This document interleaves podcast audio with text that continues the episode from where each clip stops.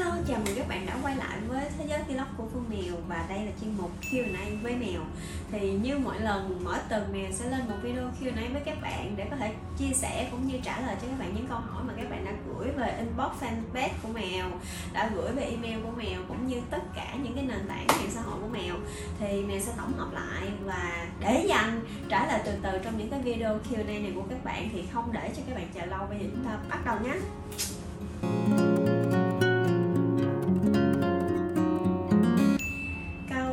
Tiên đó là, chị ơi, ba mẹ em ly hôn khi em còn nhỏ vì lý do ba ngoại tình và mẹ đi thêm bước nữa. Ba thì hiện bây giờ ở với một người khác mà chưa kết hôn. Hiện em đang sống cùng với mẹ. Mẹ em lo cho em từ bé đến nay em được 14 tuổi và mẹ em đang bệnh. Sức khỏe thì ngày cũng không được cho lắm. Em có gọi cho ba để chu cấp tiền, để em đi học, nhưng mà ba không đáp ứng. Không phải là ba em không có khả năng mà do có vợ bé nên ba em mới thế bây giờ em có nên nghỉ học để đi làm không ạ à? mong chị cho em lời khuyên ạ à. à, thật sự đây là một trong những trường hợp mà rất khó để chị đưa ra lời khuyên tức là chị rất không muốn khuyên em phải nghỉ học tại vì với chị là cái việc học là một trong những cái cánh cửa giúp cho mình đi đến thành công nó nhanh hơn nó dễ dàng hơn thôi chứ nó không phải là cánh cửa duy nhất chị không muốn phải có một cái giây phút nào mà chị khuyên một ai đó nghỉ học hết. Nhưng mà nếu đứng trước cái ranh giới sự lựa chọn giữa sức khỏe của mẹ và mình không có khả năng, điều kiện để tiếp tục đi học, mà còn gánh nặng sức khỏe của mẹ nữa, thì nếu mà chị ở trong trường học của em, thì chị sẽ tạm nghỉ. Đi làm kiếm tiền lo cho mẹ, rồi sau đó khi mà chị có điều kiện là chị sẽ đi học. Hoặc là chị sẽ vừa đi học vừa đi làm đó là cái sự lựa chọn của chị. Tức là mình biết đó sẽ là một sự lựa chọn đầy khó khăn ờ, đầy thách thức cũng như là em sẽ mệt mỏi rất là nhiều. Nhưng mà nếu như cuộc đời đã đưa đẩy để cho chúng ta phải uh, vào những cái tình huống như vậy thì có lẽ là có một câu mà chị rất thích đó là nếu mà bạn cảm thấy bạn không may mắn thì đó là khi ông trời tin vào năng lực của bạn. Tức là hãy nghĩ tích cực lên rằng là à ông trời tin là em là sẽ là một người bản lĩnh em sẽ là một người cho mẹ và vừa có thể uh, cố gắng phát triển bản thân mình. Còn về việc ba em khi mà đã liên lạc lại nhưng mà ba em từ chối giúp đỡ thì chị nghĩ là cái lòng tự trọng của mình cũng nên uh, không làm phiền người ta nữa. Ờ, tại vì chị không thích cái việc là à vì mẹ kế này nọ nọ kia tại vì tình mẫu tử tình phụ tử khi người ta muốn giúp thì người ta sẽ có cách để giúp. Đơn chị không muốn nghe giải thích. Còn nếu mà một khi uh, không giúp đỡ được thì chị sẽ tự thân vận động bằng chính sức lực và khả năng bản lĩnh đôi chân của mình thì chị hy vọng là em sẽ đủ mạnh mẽ em sẽ đủ kiên cường em sẽ đủ tình yêu thương dành cho mẹ cũng như tình yêu thương dành cho bản thân em để vừa có thể đi làm kiếm tiền giúp cho mẹ và vừa có thể tiếp tục việc học nhé câu hỏi số 2 Chị Mèo ơi, em năm nay lớp 10, em định sẽ làm ca sĩ và diễn viên Vậy mình học trường đại học là học hai cái đó được không chị? Hay chỉ được một? Sao em thấy có người vừa là ca sĩ, vừa là diễn viên? Em thắc mắc không biết thi đại học lên trường sân khấu điện ảnh học sao cho cả hai luôn ạ, à. mong chị giúp ạ. À. Thứ nhất chị không biết em có khả năng và năng khiếu hay là năng lực trong hai ngành đó hay không. Và thứ hai một cái chị khuyên là đừng nên tham lam. Giữa hai cái đó em hãy xem là em thích cái gì hơn và em giỏi cái gì hơn. Cái việc mình thích một cái chưa chắc là mình làm được cái đó. Giống như chị thấy rất nhiều bạn muốn làm ca sĩ nhưng mà hát không được. À, thích cái hào quang thích sự nổi tiếng thích được nhiều người ngưỡng mộ thích những cái kết quả của ca sĩ nhưng lại không có cái tố chất để làm ca sĩ. Và nhiều người cũng thích làm diễn viên nhưng mà không có khả năng diễn xuất. À, thì à, chị không biết là em có những cái khả năng đó hay không thì em phải tự xem xét và em chọn ra cái nào mà em tốt nhất. Đừng có tham lam đừng có ôm đờm rồi khi dụ em thấy em diễn xuất tốt thì em thi vào trường sân khấu điện ảnh. Nếu mà em cảm thấy là em hát tốt thì em thi vào trường âm nhạc. À, mình nên lựa chọn một cái đó. Còn những cái trường hợp mà em thấy là à tại sao các bạn vừa làm được diễn viên vừa làm ca sĩ? Là vì họ đã bước vào môi trường nghệ thuật rồi. Ví dụ ăn người ta đã đi diễn đóng phim rồi người ta cũng có một cái tên tuổi nào đó và người ta bắt đầu gọi là dùng hai chữ là gì? Lớn sân. Diễn viên lấn sân qua làm ca sĩ và ca sĩ lấn sân làm lại diễn viên đó là khi họ đã có cơ hội bước chân vào showbiz bước chân vào nghệ thuật để mà thử sức của mình rồi đã làm cái sở trường của mình rồi sau đó mới bắt đầu bước chân vào một cái lĩnh vực mới nữa. À, tức là cũng phải từng cái chứ không thể nào nhào vô cái là vừa muốn làm diễn viên vừa muốn làm ca sĩ đó một cái sự tham lam. Và đứng kiểu mà đứng hai chân ở hai thuyền thì chắc chắn là sẽ té. Còn ờ, cái thứ hai cũng có những người học được cả trường sân khấu điện ảnh và cả trường thanh nhạc nhưng mà họ cũng học một cách tuần tự hoặc ít nhất họ sẽ học sau một năm nhất vậy.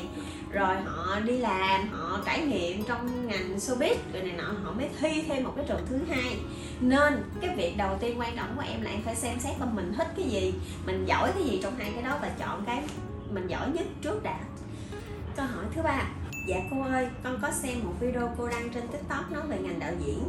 Thì con đang là học sinh lớp 11 chuẩn bị 12 con rất thích ngành đạo diễn nhưng con lại không biết nên tham khảo tài liệu nào để có thể thi vào ngành. Để thi vào ngành đạo diễn thì con nên tham khảo tài liệu nào với những quyển sách nào mới được ạ? À? thì chị chia sẻ thế này một chị đã làm một cái video về ngành đạo diễn hẳn luôn ở trên kênh youtube này. Các bạn có thể uh, kéo xuống dưới để xem lại là về cách thi thi những môn gì thi như thế nào uh, phương thức thi ra sao. Chị cũng đã nói hết trong cái video đó rồi. Thì à, thứ nhất là bạn xem lại cái video đó để biết cách thức thi. Thứ hai ở đây chị nhắc nhanh luôn là ba cái môn thi. Thứ nhất là thi văn. Thì, ờ, như chương trình thi đại học của ừ, phổ thông thi lên thì môn văn đó các bạn học như bình thường. Thứ hai đó là uh, phân tích tác phẩm điện ảnh. Uh, thì cái đó là cái việc các bạn xem phim và phân tích cái phim đó thì để rèn luyện cho việc đó các bạn bây giờ có thể bắt đầu xem phim điện ảnh và bắt đầu tập phân tích những cái phim mà mình xem từ nhân vật cốt truyện bố cục hình ảnh cách dựng tức là các bạn đừng nghĩ gì quá sâu xa hãy cảm nhận và phân tích bộ phim đó bằng chính cái cái à, cảm thụ của mình. À, thứ ba nữa là thi cái năng khiếu là ghép 12 tấm ảnh trong rất nhiều tấm ảnh mà được cho sẵn chọn ra 12 tấm và xây dựng một câu chuyện phù hợp với 12 tấm ảnh mà mình chọn để thuyết trình trước ban giám khảo. Cái đó các bạn, khi mà các bạn đã biết thi như thế nào thì bây giờ các bạn đã có thể tập luyện như vậy rồi. Cái điều nữa là trước khi mỗi cái kỳ thi tuyển sinh của trường đại học sân khấu điện ảnh đều có những cái buổi, gọi là học rèn luyện ôn thi trước ngày thi. Thì các bạn có thể đăng ký để mà học ôn thi ở trong đó. Nếu mà sắp chuyên sâu vào điện ảnh thì khi nào các bạn đậu vào trường sân khấu điện ảnh vào ngành đạo diễn thì các bạn hãy bắt đầu đọc những cái sách chuyên môn về ngành điện ảnh. Còn bây giờ với những cái môn thi như vậy nó sẽ nằm hoàn toàn vào thứ nhất là cái cảm thụ của các bạn về phim. Thứ hai là cái cách các bạn xây dựng hình ảnh một cách logic của mình chứ nó không có một cái sách vở nào dạy cái điều đó đâu. À, và nếu lo lắng thì các bạn có thể đăng ký cái khóa học uh, luyện thi trước khi mà cái ngày thi bắt đầu của trường sân khấu điện ảnh tổ chức luôn nhé. À, một cái câu hỏi tiếp theo và cũng là một cái chia sẻ khá dài của một bạn. Em cũng tâm sự với chị Mèo. Em nói chuyện đôi khi từ ngữ sẽ không diễn đạt được ý. Em có một người bạn, Khi em nói gì nó không hiểu hoặc là nó không thích hoặc nó không vừa ý Là nó nói thẳng với em luôn. Nhưng em chả biết khắc phục như nào cả. Khi người ta nói điều gì đó, em muốn câu chuyện mặn hơn, nhưng thành ra nhạt và họ chẳng hiểu gì cả. Em cũng không biết giờ mình nên lạnh lùng, ít nói hay là làm gì để pha trò nữa. Nói chung là đôi lúc em bị ngượng vì những lời em thốt ra luôn á chị câu tiếp theo là làm thế nào để giữ nguồn năng lượng tích cực gặp mọi người, ai cũng có cảm tình và cách kết bạn với một người mới quen ạ à. rồi, bạn nói ngưng và một thời gian sau lại nhắn cho mèo nữa là dạ chào chị mèo, chị có thể tư vấn cho em những lúc không biết nói gì hết chuyện nói với bạn bè lúc đó mình nên làm gì ạ à? thật ra em muốn khắc phục điều này từ lâu, nhưng mà chẳng biết hỏi ai, may mà biết chị mèo em nói chuyện với bạn bè thì bình thường ạ à, nhưng mà nói hết chủ đề thì hai đứa cũng chỉ biết bấm điện thoại nói chung là nhạt em cố bắt chị hỏi nhưng hỏi toàn mấy câu yes no ngớ ngẩn. Hỏi mấy câu kiểu đương nhiên á chị em mong chị mèo giúp em khắc phục. Thứ hai em còn chị mèo là em thấy người bắc nói chuyện rất hay họ biết kéo dài cuộc nói chuyện nói không dứt luôn nói mãi với họ vẫn không hết. Chị cho em hỏi bí quyết ở đâu vậy ạ? À? em mong chị mèo đọc và hiểu lòng em em cần chị em cảm ơn chị nhiều lắm ạ. à rồi xuống dưới nữa lại. Chị cho em hỏi thêm một câu nữa tức là câu thứ năm cách đáp trả lại những người chơi mình béo à? Rồi chắc là mèo trả lời cho bạn này xong là kết thúc video ở đây luôn là vừa đó năm câu hỏi. Vậy bây giờ mèo sẽ đi từng tự lại nha. Thứ nhất là bạn nói là bạn đôi khi bạn không biết cách tiếp tục cuộc trò chuyện như thế nào. Bạn muốn câu chuyện nó mặn hơn nhưng mà thành ra nó lại nhạt kết à, và bây giờ bạn phân vân là bạn không biết là mình nên lạnh lùng ít nói hay là nên làm gì? Để pha trò nữa đúng không? Thật ra cái vấn đề mặn nhạt nó chỉ là một cái ví von một cái ẩn dụ để cho hiểu là cái độ cái khả năng cái kỹ năng giao tiếp cũng như dẫn dắt và duy trì cái cuộc nói chuyện của mình như thế nào. À, chứ nó cũng không có phải quan trọng gì là mặn nhạt nhưng mà để cho một cái cuộc nói chuyện của mình nó kéo dài nó đi theo hướng mình muốn nó kiểu mà độ sâu của nó như mình mong muốn thì thứ nhất mình phải là người có kiến thức mình là người có tư duy và mình là người có khả năng và kỹ năng giao tiếp. Tại vì tùy đối tượng nha. Ví dụ với bạn bè bình thường thôi à, thì khi các bạn nói chuyện mà các bạn tới lúc không biết nói gì ờ, à, ví dụ với ờ, bạn bè của mình đi nói chung á trong giao tiếp nó một cái gọi là đỉnh cao của giao tiếp đó là tùy cơ ứng biến không phải lúc nào cũng như lúc nào. Không phải chị mèo ngồi đây chia sẻ cho em cái cách đó là cái cách đó các bạn có thể áp dụng trong tất cả các môi trường tất cả các trường hợp tất cả các mối quan hệ được. Ờ, nên nó cái điều mà các bạn cần thiết đó là cách mà các bạn duy trì cuộc nói chuyện tức là cái bản lĩnh của mình trong giao tiếp ờ, và cái khả năng ứng biến của mình. Cái điều đó để mà có điều đó đầu tiên các bạn phải biết bình tĩnh. Phải biết bình tĩnh rồi tập khả năng giao tiếp tức là các bạn đừng vì vậy mà các bạn ngại. Các bạn cứ cố gắng tập thêm. Và làm sao để mà mình duy trì những cuộc nói chuyện là mình phải có nhiều kiến thức, nhiều nhiều câu chuyện. Thì các bạn có thể học nhiều câu chuyện từ đâu? Từ sách vở, từ ông bà, cha mẹ, từ những cái gì đó xung quanh mình. Ví dụ khi các bạn đi với bạn bè mà nói chuyện một hồi xong biết nói gì nữa, bấm điện thoại thì nói hay ngủ nha, chơi một trò chơi gì đó. Hay là đố nhau một cái gì đó, hay là kể cho nhau nghe một cái gì đó.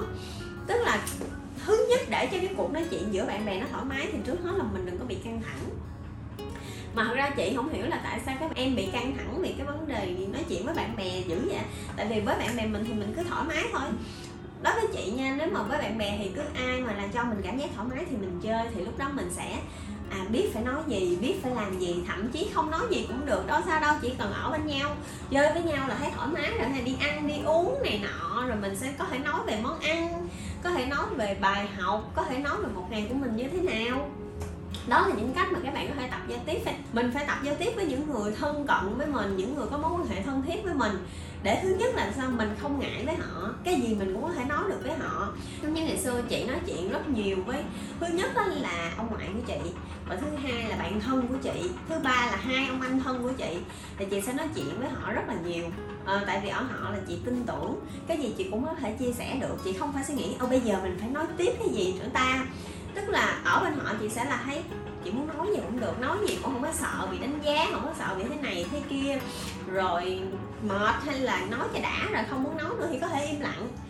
Nên nếu mà một cái mối quan hệ bạn bè mà khiến cho em cứ bị phân vân là bây giờ ủa tại sao mình không nói được, mình mình không chia sẻ được, thì em cũng nên xem xét lại cái cách em xây dựng mối quan hệ như thế nào. Nên khi mà như vậy rồi thì em cũng không có phải nên nếu mà mối quan hệ em là những mối quan hệ mà chất lượng như vậy thì em cũng không phải suy nghĩ là mình phải nên làm gì pha trò để họ vui hay là để duy trì cái mối quan hệ hay là để duy trì cái cuộc nói chuyện. Đó với chị là những cái mối quan hệ thân thiết, tốt với mình thì không cần thiết phải khiến cho mình có những cái suy nghĩ đó. Tại vì nó tự nhiên lắm ờ, nên em đừng có vì quá áp lực chuyện đó mà em phải suy nghĩ là mình có nên lạnh lùng hay không hay nọ. Hay là một vấn đề quan trọng và nó đang bị vấn đề nghiêm trọng thì em lại càng phải đối mặt và vượt qua nó. Chứ không phải tìm cách né tránh nó lạnh lùng hay là à mình không nói nữa. Chỉ là một cách em lẫn trốn nó và nó mãi mãi cái vấn đề nó mãi mãi ở trước mặt em tồn tại ở trước mặt em chứ không có không mất đi đâu được hết chỉ có nên mình tìm phương pháp mình khắc phục, mình cố gắng, mình tập luyện, mình cải thiện mình mỗi ngày. Thì mình mới có thể vượt qua nó thôi. Câu thứ hai của em, đó là làm thế nào để giữ được nguồn năng lượng tích cực, gặp mọi người, ai cũng có cảm tình và cách kết bạn với một người mới quen. Để em có năng lượng tích cực thì em đừng có suy nghĩ là ừ, muốn gặp ai cũng khiến cho mọi người có cảm tình với mình. Và gặp ai cũng phải kết thành bạn, thành bè được hết. Ở em từ câu hỏi số 1 và câu hỏi này cho chị cái cảm giác là em rất sợ những người xung quanh mình, những mối quan hệ thậm chí không thân thiết, không gần gũi cũng có thể làm em áp lực. Và em bị cái cái cái áp lực đè nặng lên mình, khống chế cái cảm xúc của em mà nếu em cứ như vậy thì chắc chắn không thể nào em có được cảm xúc tích cực được. Giống như chị, có một câu mà chị rất thích đó là tôi không biết chìa khóa của sự thành công là gì, nhưng tôi biết chìa khóa của sự thất bại đó là cố gắng làm hài lòng tất cả mọi người. Và chị đang cảm giác cái điều đó ở em. Khi mà em cứ hỏi làm sao để gặp ai, người ta cũng thích mình, người ta cũng có thiện cảm với mình, không có làm được chuyện đó đâu em uh, mình không thể khiến cho tất cả mọi người đều thích mình ngay cả khi em rất dễ thương em rất nice em rất là giúp đỡ mọi người em rất là hòa đồng đi chăng nữa. Em cũng không thể làm điều đó. Chứ đừng nói gì là em đang có cái vấn đề giao tiếp. Chỉ là thấy cái vấn đề giao tiếp của em là do vì em quá áp lực bởi những người xung quanh em quan tâm những người ta uh, nghĩ gì dị nghị về mình sẽ sói mình hay là em cảm giác như cả thế giới đó đang nhìn chằm chằm vào em và xem em làm gì, nhưng thật ra mình không có quan trọng đến mức vậy đâu. Nên cái vấn đề là bây giờ em hãy đừng nhìn ra ngoài nữa mà hãy nhìn vào bên trong của mình. Tức là quay ngược lại, nhìn vào à mình còn cần những gì cần phải thay đổi. Cái cái việc tích cực nó không phải là ngày một, ngày hai mà em có sự tích cực được đâu. Nó là cái sự xây dựng, cố gắng, duy trì, phát triển nó từng ngày từng ngày từng ngày. Cho đến một ngày, những người xung quanh cảm thấy em tích cực thì lúc đó là em là cái sự người tự động tích cực tỏ ra xung quanh rồi đó. Chứ em đừng có bị tức là mình phải như vậy mình bắt buộc phải như vậy. Ờ, những người xung quanh đang muốn mình phải như vậy thì em sẽ không đạt được cái điều đó đâu. Tại vì chỉ khi nào mà bản thân em cảm thấy yêu thương bản thân mình và muốn mình phát triển như vậy nó tỏa ra từ bên trong nó cố gắng từ bên trong thì mới đạt được. Nên ở đây thật ra cái điều em mong muốn nó sai. Nhưng mà chị muốn sửa lại nó sẽ là cái cách giao tiếp tốt với mọi người. Đôi khi em giao tiếp tốt với mọi người nhưng người ta vẫn có thể không thích em. Bạn phải chấp nhận điều đó. Là tại vì mình không làm hài lòng được tất cả mọi người đâu. Mình chỉ giao tiếp uh, và mình xây dựng những mối quan hệ làm sao mà mình không làm sai với ai cả. Mình vẫn vui vẻ hòa đồng có người thích mình đón nhận những người thích mình và mình cũng phải chấp nhận những người không thích mình. Rồi mình có những khuyết điểm là em không thể nào à nói chuyện được nhiều, lưu loát hay là gây hài. Tại vì không phải ai cũng là người có thể làm trò gây hài. Hài là một cái kiểu thông minh. Tức là không phải ai cũng có thể hài hước và khiến cho cái, những cái cuộc nói chuyện hay cái môi trường xung quanh mình vui vẻ, nhộn nhịp lên. Thì mình cũng có thể là mình thuộc cái tiếp người là à nói chuyện trầm lắng, bình thường, nhẹ nhàng thôi. Thì mình phải chấp nhận điều đó. Và ai đó đến cũng sẽ phải có thể họ phù hợp với điều đó có thể họ không. Thì mình phải chấp nhận những người họ không thích mình và mình đón nhận những người mà họ yêu quý mình. Ờ, chứ không thể nào mà em muốn ôm hết tất cả mọi người vào lòng được. Ở cái câu số 3 của em nó tương tự câu số 1 nó chỉ có thêm những cái ý là em cố bắt chuyện hỏi nhưng hỏi toàn mấy câu yes no ngớ ngẩn hỏi mấy kiểu kiểu đương nhiên á chị. Thì ở đây chị cảm thấy may mắn vì em đã nhận ra điều đó uh, thì mình tập lại. Giống như ở các bạn trẻ chị thấy có một cái vấn đề các bạn mắc phải đó là các bạn bị không có kỹ năng đặt câu hỏi.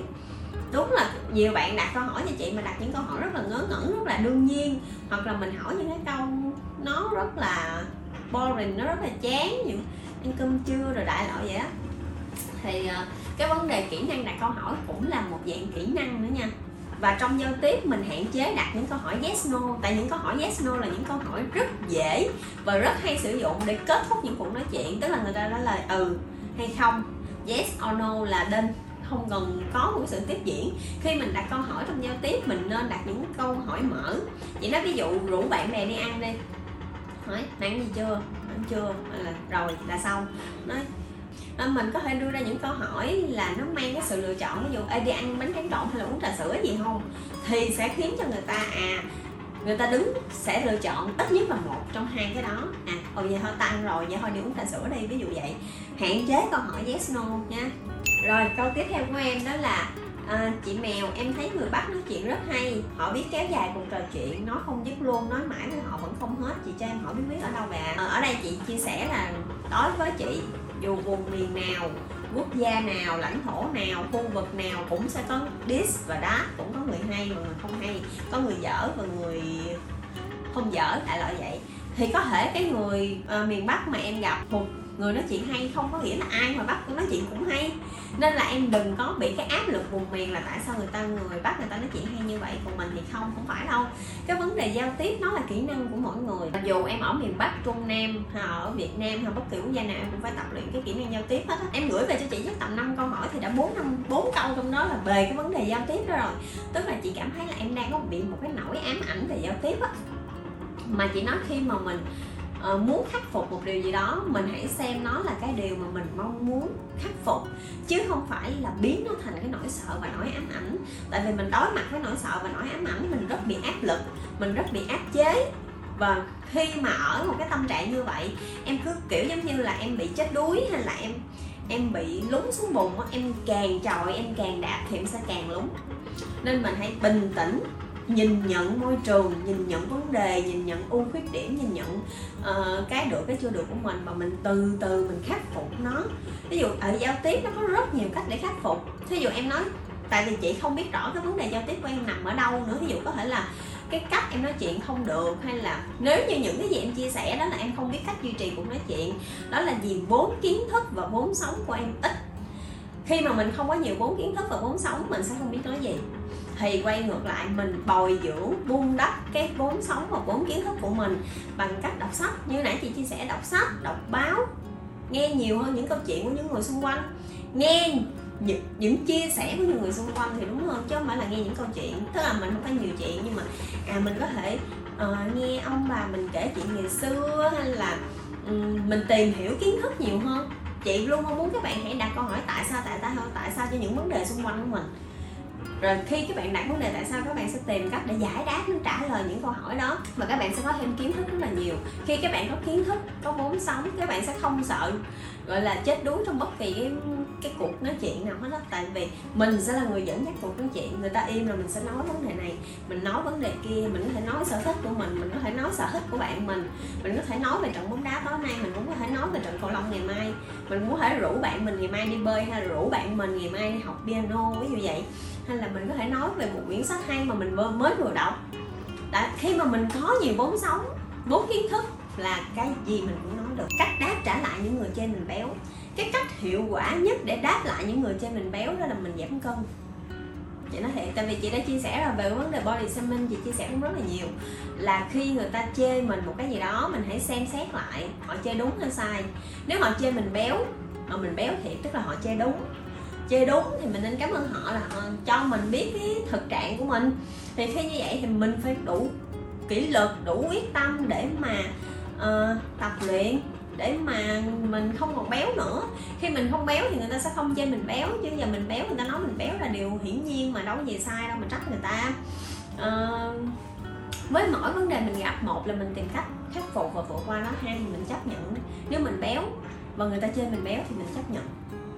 Ờ, còn đáp lại thì giờ mình càng đáp lại mình lại càng làm cho người ta có cái vũ khí để mà chống đối lại mình. Nên một cách trả thù và đáp trả là hay nhất đó chính là nếu mình thật sự béo thì mình im lặng và giảm cân. Câu hỏi cuối cùng của video ngày hôm nay à, mèo sẽ trả lời cho một cô phụ huynh. À, gửi câu hỏi cho mèo đó là em ơi cho chị hỏi chút chị có con năm nay vào lớp 10 nhà trường bắt buộc chọn một trong bốn chương trình. Thứ nhất là IELTS thứ hai là STEM tiếng Trung và kỹ năng sống. Em góp ý giùm chị với chị nên chọn cái nào cảm ơn em. Thật ra những cái này cái nào cũng cần. Những cái này cái nào cũng cần hết. Nên cái việc mà chị uh, cho con mình chọn cái gì hay chị chọn cái gì cho con mình á thật ra là chị nên hỏi bé đó. Tức là con thích cái gì? Rồi con giỏi cái gì trong những cái này? Khi mà mình chọn những cái bổ sung này là một là mình chọn cái con giỏi nhất, hai là chọn cái con cần nhất, ba là chọn cái con yếu nhất nhưng cần nhất. Nó hơi phức tạp đúng không? Nhưng mà em sẽ chia sẻ là vậy. Thứ nhất là con giỏi nhất ví dụ con giỏi tiếng anh nhất. Nhưng mà nếu mà đã giỏi rồi thì không nhất thiết phải chọn cái này bổ trợ. Có thể là nên chọn một cái gì đó mới mẻ thú vị hơn để chọn cho con và con cũng thích thú cái điều đó. Ờ, thứ hai là chọn một cái con dở nhất đó, tức là ví dụ dở tiếng anh nhất thì lại nên chọn tiếng anh để improve cái vấn đề đó. Cái điều mà em nghĩ là chị cần quan tâm nhất đó là con mình thích gì con mình giỏi cái gì và con mình muốn học cái gì. Hãy ngồi chia sẻ và lắng nghe với nó nhiều hơn. Rồi sẽ có một trường hợp này nữa đó là con mình không biết những điều đó. Không biết là uh, con mình thích gì bé cũng không biết là bé thích gì hay là bé giỏi cái gì. Thì em nghĩ là chị có thể xem xét ở điểm số ở thầy cô bạn bè của bé để mà có thể hiểu hơn về bé. Tại vì bé đã không định hướng được cho bản thân bé thì chị nên là người định hướng. Còn nếu quay ngược lại để mà chọn trong đây thứ nhất là IELTS, STEM, tiếng Trung và kỹ năng sống thì hai cái mà em muốn chọn nhất đó là IELTS và kỹ năng sống. Tại vì nếu mà xét giữa tiếng Anh và tiếng Trung thì cái việc sử dụng ngoại ngữ hiện tại tiếng Anh vẫn là cần thiết nhất và sau đó đó là kỹ năng sống là một trong những cái mà em thấy là rất rất ít trường chuẩn bị và bổ túc cái đó cho học sinh. Thì em cũng khuyến khích nên trang bị cái kỹ năng sống cho mình. Tại vì các bạn trẻ bây giờ thật sự rất là thiếu kỹ năng sống. Nên nếu mà tất cả những thứ nãy giờ em trình bày chị không giải quyết được là không hỏi con mình được hay là con mình không cũng không biết thì em nghĩ là chị nên chọn giữa IELTS hoặc là uh, kỹ năng sống. Thì ngày hôm nay trả lời đâu đó được tầm bảy tám câu hỏi thì cũng đã dài rồi. Và mèo cũng chắc là sẽ kết thúc video tại đây. Và để dành những câu hỏi còn lại mà các bạn gửi vẫn chưa kịp trả lời vào video lần sau nhé. Mong là các bạn sẽ dành thời gian để chờ đợi câu trả lời của mèo. Đừng nóng lòng nha. Và mèo luôn cảm ơn cũng như biết ơn các bạn đã gửi câu hỏi, cũng như chia sẻ, cũng như đã tin tưởng chọn mèo là nơi gửi gắm uh, những cái tâm tư tình cảm và câu hỏi của mình uh, và chờ đợi để mà mèo trả lời từng tự. Thì mèo rất là biết ơn những cái tình cảm các bạn đã dành cho mèo. Thì xem đến đây các bạn nhớ like subscribe kênh youtube của mèo cũng như follow tiktok follow fanpage và cả podcast của mèo nữa nhé. Cảm ơn các bạn đã đón xem và hẹn gặp lại các bạn vào video tiếp theo. Bye bye!